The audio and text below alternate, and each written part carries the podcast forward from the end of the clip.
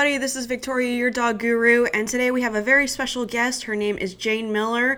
She's the author of Healing Companions, Ordinary Dogs, and Their Extraordinary Power to Transform Lives. So she will be joining us on the phone. So without further ado, this is Jane Miller. Hello, Jane.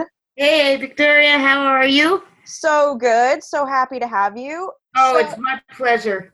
yeah, we're very excited because we have a strong following of all levels of service dogs and support dogs. So I know a lot of owners are interested in what you have to say. So, how did you get into this? What made you fall in love with this? Well, uh, you know, sometimes life takes you on a journey and it just fits right exactly where it's meant to be. Amen, so, to make sister. a long story short, without going into too much detail, in fourth grade, it started there. Um, I came home from school and I told my mother that I wanted to be Jane Goodall. Oh, And- I love her. Yeah, so she was like the beginning of my path to trying to figure out how I could work with animals and integrate the healing power of animals with healing of humans. Right. And on this path that I that I was taken by my loves, which are animals and human beings, Mhm. I ended up going into the field of being a psychotherapist, but at the same time, I was really um, trying to figure out how to incorporate not only animals, but all the holistic and complementary healing modalities. I studied extensively stress reduction techniques, neurosciences, animal behavior, um, animal ethology. So there was this intertwining of psychology and biology throughout my life yes. and I ended up going to school to become a psychotherapist. And I'd like to kind of read a little bit from my book that will explain how this all started for me. And it really started with the first golden retriever that entered my life when I had just bought my home. Mhm. And she really led the way. And I want to read a little bit about how that all evolved and, and happened. In our fast paced world, doctors are often quick to advise patients suffering from traumatic stress, depression, anxiety, and other emotional and psychological problems that their ills can be solved through the use of one medication or another. Too many people think the pill itself is, in quotes, a magic bullet mm-hmm. that will make their lives happier, easier, and more secure. It isn't. Medications must be taken under careful supervision, and many antidepressant drugs carry the risk of negative side effects, including in extreme cases, su- suicidal tendencies. Correct. Although many individuals do require medication, which has helped countless people, there are other pill free choices that are extremely beneficial and may not have been considered. For many people, one choice that they may have never heard of, either by itself or in combination with drug therapy and psychotherapy, might make all the difference. Service dogs have been assisting the blind, the hearing impaired, and those in wheelchairs and with other disabilities for a long time. There are also therapy dogs who help enhance quality of life for many people by visiting hospitals, nursing homes, and other institutions, providing comfort and support. Umaya's strength, that's the dog that I wanted to share about, and Oh. calming influence were a revelation to me. And when I saw the way that my clients responded to her, I began to realize that having a dog could have a profound impact on some of my clients' lives. This is not this, just the story of our journey, however. It's a window into the world of psychiatric service dogs for people with invisible disabilities, showing how the dogs can change and enhance the lives of their human companions. In the following chapters, we'll meet some of these amazing dogs and see how they have helped a number of individuals improve their lives in profound and unexpected ways, allowing them to gain self esteem, self confidence, assertiveness, and so much more. These dogs provide emotional support, as all dogs do, but they are specifically trained to perform certain tasks unique to the individual's needs. Through the stories of these dogs, I hope to show you how you, a friend or a family member, how he or she might benefit from such a healing companion. In addition to these remarkable stories, this book will also explain which dog, dogs are the right candidates for the job, which dogs are not, and how to tell the difference. Here's a hint it has nothing to do with the dog's breed. Mixed breed dogs are very well suited to assist those with invisible disabilities. Those dogs can be in home companions or full time service dogs who also accompany their companion out in public and to work. To work. I'll discuss how these dogs are trained, how the dog may impact other members of the family, and how to make life more comfortable and less stressful for the dogs while they are undertaking their essential tasks. I'll also provide a helpful list of resources. So I hope this book will serve as an informa- informative, practical, inspirational guide. Umaya started me on this extraordinary path. Now share the journey of my clients and others who have opened their hearts to a service dog and found healing beyond their expectations. So Umaya ended up when she was four years old with fibrosarcoma. And the chemotherapy that she was needing at that time was very close to my office. So she started coming to work. And here you have this golden retriever who had just got received chemotherapy, who clearly uh, she was shaved in the back and it was uh, on her back right hip that this occurred. And you could tell, you know, here she was going through a, a difficult traumatic experience, but filled with lust, a lust for life. And she would come into the waiting room, and we called it, I don't know if any of you have golden retrievers, uh, she would make the rounds, and she would go into the waiting room delivering toys to every person in the, in the waiting room and try to get them to play with her. Well, that was the beginning. And then what happened was I was seeing lots of clients with very severe mental health issues. Mm-hmm. Um, and I'd have clients on the floor sharing these very intense histories of trauma, of incest, of abuse, and they'd be petting Umaya, and they didn't even realize what they were telling me. Right. And it was just surreal to watch the change that happened within just my therapy process and in the therapeutic milieu. Mm-hmm. So I had one client who ended up uh, going through a very, very difficult period, ended up in a psych ward. And at the end, when she was getting ready to be discharged, she said to me, Jane, I want an Umaya. And I was like, You want an Umaya? And I'm like, You you can barely take care of yourself and you want a dog? Well, I, I looked at her and I said, Well, I, I think that we really need to explore this. And this was in the mid 1990s when the ADA was enacted, which right. expanded the whole landscape of what was available for people with um, people with disabilities. And the inclusion then was uh, broadened to include people with mental health issues and mental illness. And so the, that just changed the whole ability for people with not only epilepsy and chemical uh, sensitivity and, and diabetes and mobility issue. Well, we already had mobility, but it expanded the ability for them to have psychiatric, to have service dogs. Right. And, uh, uh in addition, psychiatric service dogs. So I said to this client of mine, who's the first chapter of my book, that you know, what about not an Umaya, but a service dog to help you be able to function? Right. And so that's where it all started. And so Umaya was what she thought she needed, but she ended up with a service dog. As a matter of fact, it's really what kept her alive while she was getting ready to leave the hospital. The first place we went after she was released was the shelter, and we got her her first dog. Aww. And that was the beginning. And it just took off from that point forward. And now to give a little history, this is what you started your your question was how did I get where I am today? It's just kind of like I said, fell into my lap because I had already been training dogs. Right. I'd been training I'd been training dogs, I'd been studying animal behavior and dog behavior. My first animals, I have a number of different certifications under my belt, but my first animals were um, kangaroos. I studied extensively.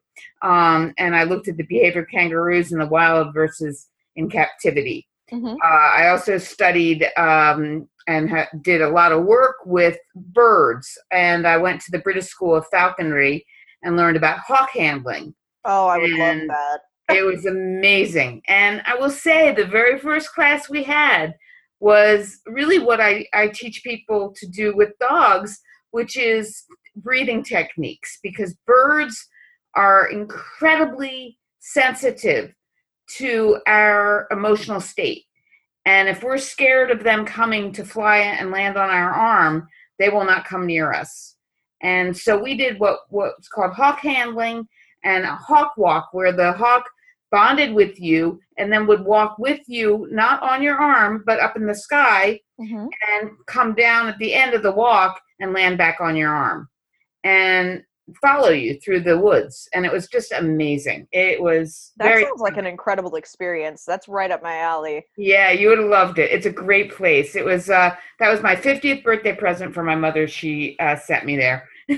Nice. Which I, was I- I- thing in the I want her to adopt me. That yeah, she, it was plan. great. It was it was one of the most extreme extraordinary weekends of my life. I, I just had you know, and it was amazing. So I've always had this real interest in animals and have been a vegetarian since fourth grade. So, you know, it all kind of coalesced, but Yep. um, what I think is so critical is that if people are doing this work, it's so essential that you not only know how to train dogs, but that you understand mental health and mental illness. Yes. Because one of the concerns I have with what's happening with, um, and we see this probably um, more extensively now because of the veterans, so many organizations are popping up to to provide veterans that are experiencing post-traumatic stress disorder with service dogs but they don't really understand the complexities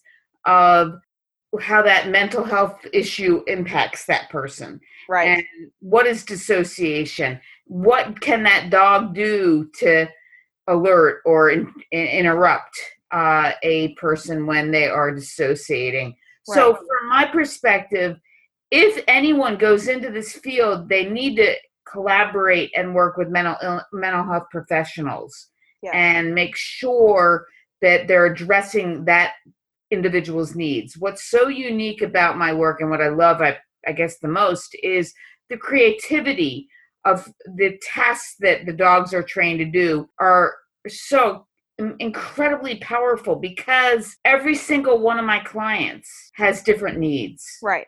so one person might have an eating disorder, and I've trained the dog to go get the food every few hours if they have anorexia. And if if they are an overeater, the dog might block them from going to the fridge. You know, a lot of people that have eating disorders, they uh, eat while they're moving, while they're pacing, or they don't even realize they're putting food in their mouth while Right, they're yeah. walking around. So I trained the dog to go to the person and hold onto their sleeve and tug them to a chair.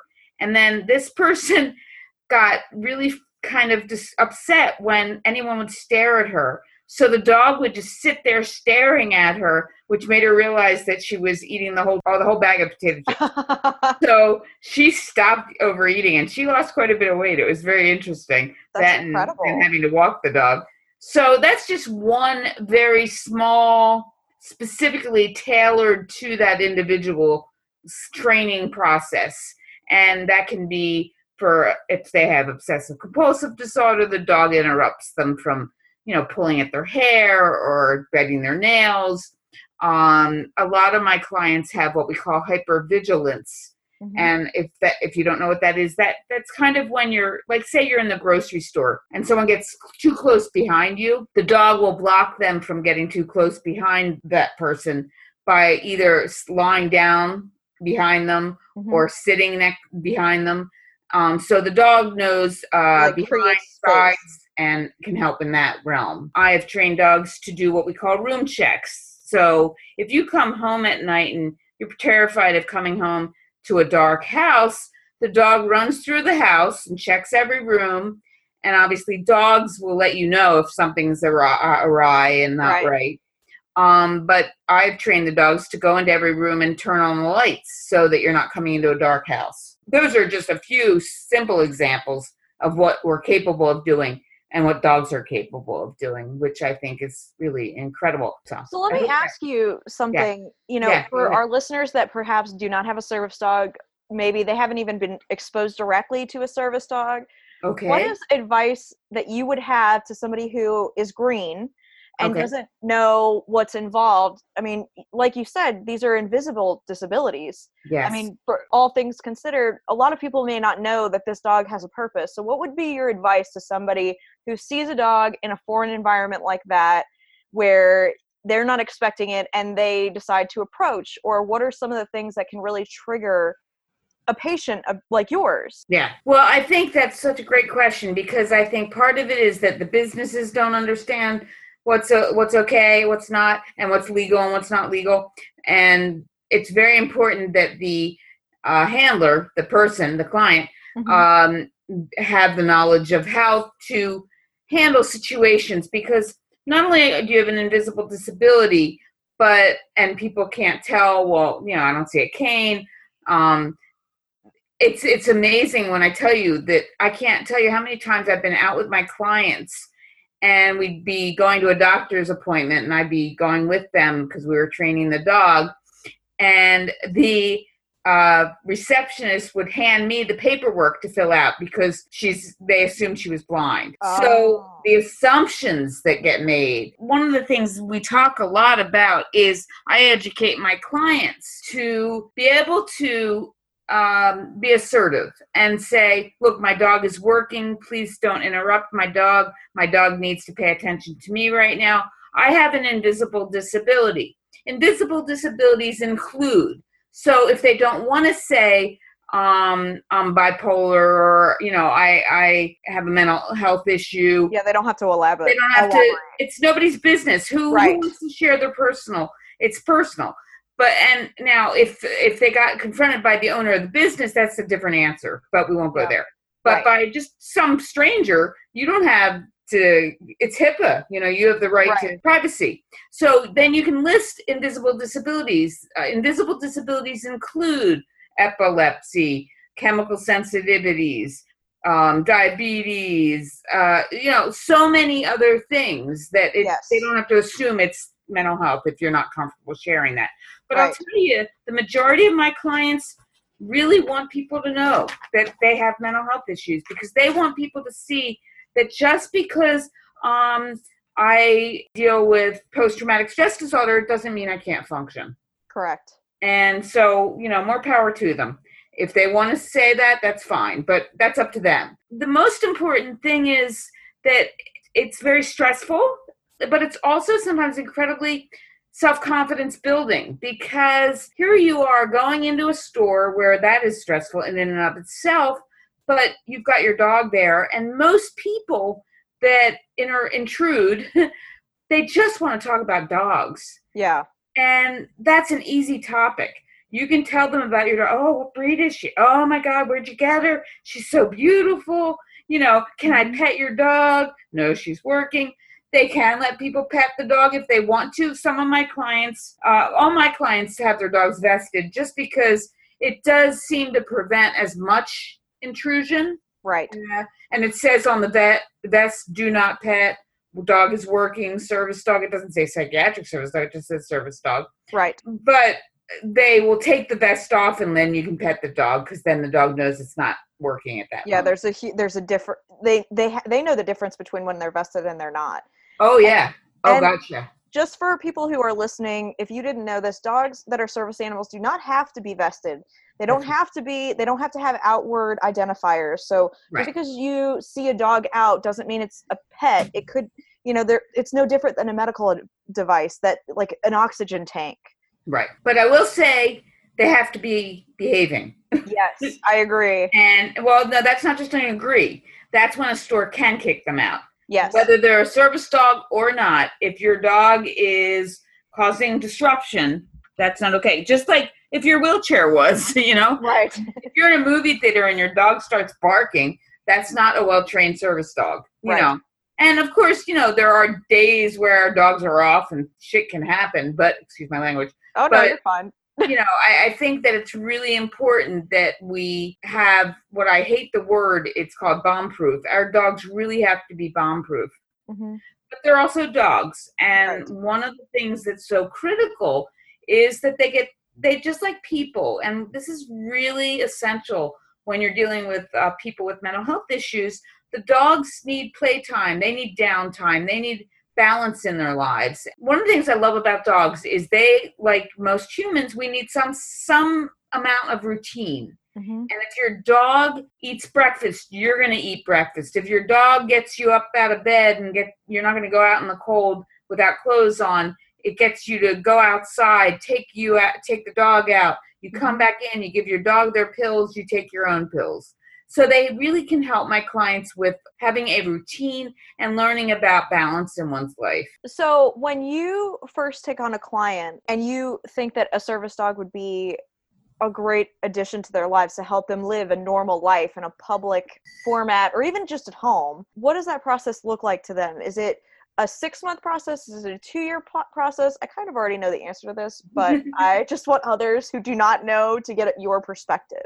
I'm gonna, yeah, I'm gonna answer this uh, sharing our program. It's been rare, and I don't do this very often, to have a psych client, a therapeutic relationship client. I do have that based on some history.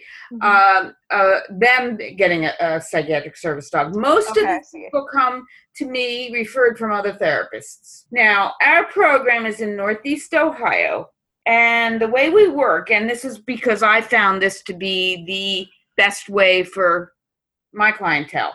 And everybody's different how they do these things. Because my my clients really couldn't handle puppies. Puppies are high high energy. They, you know, it's like having a two year old, and they're struggling enough taking care of themselves. Yeah, a lot of a lot of management is involved with puppies. Yeah, it's and it's twenty four seven, and you know you're not going to get as much sleep, and you they might not even be uh, house trained. So all of that, and it's a lot more intensive training. So the dogs that are in my program are all shelter and rescue dogs. Oh, I love And- that. so all my all the dogs have also had some level of well not all of them but almost all of the dogs have had some level of trauma in their history which can be very powerful when you have a dog that's also connected basically because they've experienced something similar and they might have some stress issues and i'll share a story about that after i finish our program Mhm. uh, and remind me to because it's about thunderstorms and how this dog uh, and this human work together to get over both their fears of thunderstorms. But that's a whole different story. Um, so it can be very powerful. But all the dogs are shelter rescue dogs, and they they I train them at the local prison with the inmates. So there are 20 inmates in the program, and there are two inmates per dog. So there are 10 dogs, and um, the inmates one is a primary and one is a secondary and the primary is kind of the one that's been in the program longer and trains the secondary to learn oh not only relaxation stress reduction techniques for humans and their animals but body language um, all positive reward based training they learn clicker training they learn the quadrants they learn why we use positive reward based um, training and they call me the the loose leash lady. I'm the loose leash lady. So there's no pulling. They're not allowed to pull the dogs. The dogs have harnesses that are no pull harnesses. You know, it's it's really all about treating the dogs with respect and integrity and building a trust and a bond. And so all these dogs then ha- get their basic training at the prison. They pass what we call the class test, C L A S S, um, and that's very similar to the Canine Good Citizens test. And then they are ready to be adopted if if that's where they're heading, um, and or if they qualify, they enter into my program. What does that mean? That means are they the right? Mostly, what distinguishes a qualified dog and a non-qualified dog are a few factors, but the mo- one of the most important is the age. They have to be within a year and a half to two years old because I don't want them too old because the process of training them is extensive. And so we're looking at a year and a half to two years of training, and we don't want them to have to retire. Right. So have as much time as possible. So most of the dogs that enter into my program, and they, the other thing that we look for is temperament Yeah, and you know, are they trainable? You know, a lot of different factors come into that. But when I have a dog that looks like she's she or he is going to be a potential, I'll start having the guys maybe work on some more advanced skills like targeting. They learn how to use their paws, their their their noses for nudging, um, and and we really start getting a little more advanced. But at this point, mostly what they have under their belt is a good heel, come, recall, sit. Um, they have their basics. Uh, they have settle. They have go to their mats. You know that kind of thing. Um, and then they come out. They're adopted then by the person who I've done an intake, extensive intake with, and you know really come to the point of they're ready to adopt a dog. They meet this dog, and if it's a match, great. If it's not, we have other people. So that's that's you know we find the right person for that dog, right? And match that dog with that person. They adopt the dog, and then they start the process of working with me every week for an hour a week with the training, and that consists of public access training. Now that's not just walking in stores yes, it's important that they learn how to walk into stores and be right. able to behave and hear all kinds of noises. But what they also learn is how to tuck their tail so their tail isn't sticking out so people when they come through the restaurant aren't going to step on their tails. Curling up in a small ball so that if they go on airplanes, they can fit under the seats. Learning how to, what I call not hoover. They can't be going into a movie theater and picking up all the popcorn you know, and and they have to really. And I'll tell you, my golden retriever, four-legged Dyson. Yeah, really, she would not make it. She's a Hoover, major Eureka. Uh, so, with all that being said, there are lots of things that they have to become adapted to and adjusted to and comfortable with, whether it's going into an elevator or, um, you know, going into a very noisy place, or here's a good one a movie theater, back to the movie theater a dark place, you know, right. the lights go out and then the sound goes up. And they and their be- sensory is on overload. They're like, "What is all of this?" Exactly. Yeah, exactly. And so we teach the dogs. We we teach the human how to relax the dogs. So the dogs and the human will do breathing exercises together, so that they can learn how to calm each other if the place or the environment is overstimulating for both of them. So it's it's that's what's really beautiful. So I'll go back to that story I was about to tell you about the thunderstorms.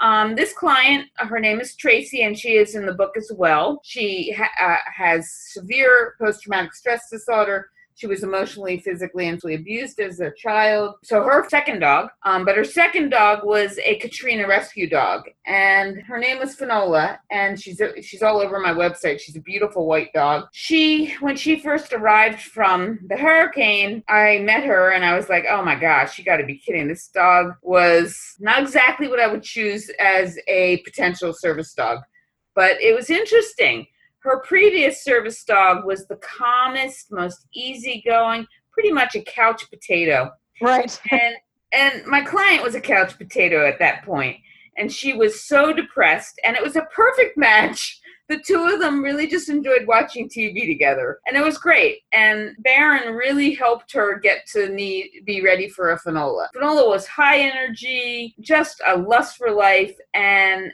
oh my gosh, got Tracy out of the house. Finola really was exactly what she needed, but one of the issues that arose was here's this dog that su- survived the hurricane. So we would terrified of storms. Oh my god, yeah. But not only storms, wind. So we would be right. walking and if it were windy out and any kind of trash can or anything started rolling and getting pushed by the wind, my gosh, this dog was having complete panic attack. and so we we did something that was really great um, because Tracy really had a hard time functioning and would have terrible panic attacks and and be hiding in a in in the bathroom. Mm-hmm. And so rather than both hiding in the bathroom together, we decided to trained Finola and Tracy to love thunderstorms. We went outside in the middle of thunderstorms and we had a party. The dog had the party of having treats thrown all over the place and having a good time. And good Tracy association dancing there. around singing the Finola. What was so incredible was within about you know a few months, Finola would be pulling her out the door to go play when when a thunderstorm came. And she would get excited too. She started loving thunderstorms, and so did the dog. It was a beautiful, like they helped each other get over a Trauma. trigger. And so, you know, people always are saying, oh, shelter dogs, you can't do that. You know, they've got their histories. Well, that's like saying mentally ill people have their histories, that we all have our histories, Right. and we can overcome them and we can learn how to cope with them. it's a wonderful story and there are a lot of different i mean and, and some of our listeners don't know this either. There are lots of different jobs that a service animal will have. Yes. um, but when you're talking about invisible disabilities perhaps they don't want to talk about it like you said. And and there are many you know concerns that they may have inwardly that you can't see outwardly. And so i feel like the fact that you're educating a mass of people opening yourself up to something that a lot of people haven't you know seen beyond the curtain before Well, and one of my big goals and missions is to take the I out of mental illness and change it to we in mental wellness so we can all come together to support each other with becoming mentally well and Love not have it be so stigmatized. yes Just, you know, it's outrageous that in this day and age, you know, I, and at least we're starting to talk about things. My gosh, this has been happening for years and it's always been under the carpet and people don't talk about it. And what's great is when when my clients come out about being, you know, having uh, multiple personality, which is now DID, dissociative identity disorder, they discover there are a number of other people out there with it. You know, it's like, yes oh my gosh, I didn't know you. Oh my gosh, you know. So it, it really helps open that door and not be feeling silenced who you are and what you deal with and what you cope with. and i just wanted to tell people how to find you where do they find you where where can they find your book My address? Uh, no, just kidding. Um, my book is called Healing Companions Ordinary Dogs and Their Extraordinary Power to Transform Lives. And my book is available through Amazon. Go to my uh, Amazon Smiles link, and we get a percentage of what you spend.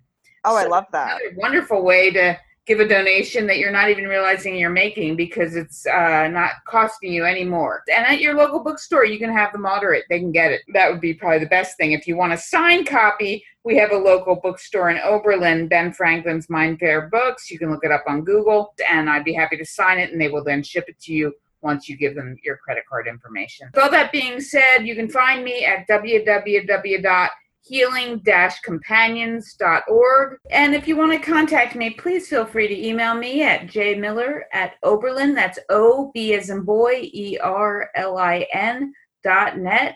My phone number is 1-800-457-0345. And just to let you know, we are always looking for volunteers and most the majority of our volunteers are virtual Mhm. so you can be anywhere and help spread the word through social media. Um, I have people that orchestrate our social media platforms. So you would work with my board member that is the social media facilitator, that, and we can send you links and information to help us. If you belong, go to VolunteerMatch, and you can help us with oh, not only fundraising but letting people know about our our work, uh, sharing news about our events. We have events coming up this weekend. On Sunday, we'll be giving a webinar called "Dogs Have Issues Too," and it's going to be about stress reduction techniques for humans and their animals that I teach because of my um, knowledge in canine massotherapy, acupressure points, and Reiki. It's an integration of a lot of different modalities of healing that can help that our animals be able to handle stressful situations and be relaxed so their cortisol levels don't go too high, as well as our own. We're always having events and always love to hear from people. Let me know what you thought of today's show. And if you have any questions, just shoot me an email or give me a call. I'm here to help any way I can.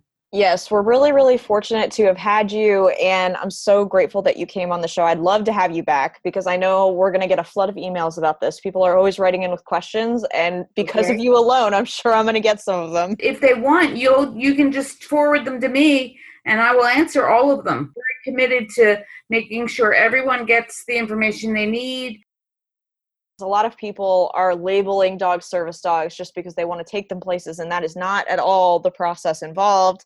So I love that you take the time to teach the appropriate manners and the tasking that's required for the individual, but also the requirements that really keep service dogs a viable option for people who need them.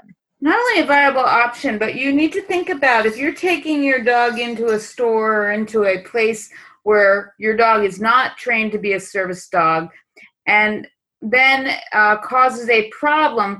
You're you're setting a precedent that does damage to people with disabilities having service dogs that aren't going to get discriminated against. Right. Having well trained service dogs. Also your dog could possibly have a conflict with the service dog and these are $20000 dogs. Yeah. and if one of them gets bitten and or traumatized that can be the end of its working life. And that's not fair to you or the person that needs their dog to be able to function. You know it's like you wouldn't bash a, a wheelchair or you know a, another modality of being able to navigate through someone's days. Um, and you won't, don't want to interfere in the properly trained and appropriately trained service dogs because I that agree. can really be damaging for the person and the dog. That's really critical to think about. No, I was just going to say, you know, I think that's an important point, and a lot of people who have service dogs don't feel comfortable saying out loud all of those things, especially if they have an invisible disability, an anxiety, or or something like that. That really it makes them uncomfortable to even engage with other people, let alone right. go through the litany of why they don't want someone's stranger dog approaching their dog. Right, right. And and most people will say, well, my dog's well behaved. That's not the point. Your Right. dog's not a service dog. It, it is illegal to bring in a dog that's a pet into a restaurant, into Right. a grocery store. This is not something that you have a conversation about. This is that you don't do it because it's not appropriate. We live in a country where that's not okay. And you got you need to abide by the laws because you're going to do more harm than good for people that have struggled to fight for their rights to be able to function at a higher level. Well, I'm really honored that you joined us today. I'm so so Oh, my grateful. pleasure. I can't even tell you, and I feel like you're going to reach so many people in our audience that your voice is going to resonate with them. Either somebody they've been exposed to, or something perhaps they're struggling with inwardly and don't feel comfortable really addressing. I feel like you've provided a lot of great resources for that. I'm going to include Yeah. all of your goodies, all of oh, your Oh, please do. Oh, Yeah. please do. Yeah, and and just let people know I love what I do. I guess you know this is this is not a job. This is my life. This is my passion. Mhm. And if if I'm in any way, shape, or form not relaying information accurately or in a way that people can hear it, I'd like that feedback as well. I am very open to having productive dialogues of how we can all grow and become better human beings. A big thank you to Jane Miller for joining us today on Dog Guru. I will have all of her contact information in the show notes, so definitely check that out. And in the meantime, if you liked our show, if you really liked our guest, please let us know. You can leave a comment, you can leave a review on iTunes. We would love to get your feedback, and a five star rating would be awesome also to keep us going. We're definitely reaching a whole new audience, a wider audience, and we're really proud of that. So thank you for sharing us and joining us. I will have lots more coming up for you. We have another episode of Coffee and Canines coming up here tomorrow. So if you have questions, it's not too late to submit them and they might end up on the air. In the meantime, be sure that you check us out on Facebook, facebook.com forward slash dog guru podcast. You can find us on Twitter. You can find us on Instagram. We're everywhere and we're on seven or eight platforms right now uh, that hold our broadcast. So we're grateful for that and we're going to keep them coming for you. But for now, this is Victoria, your dog guru. Namaste.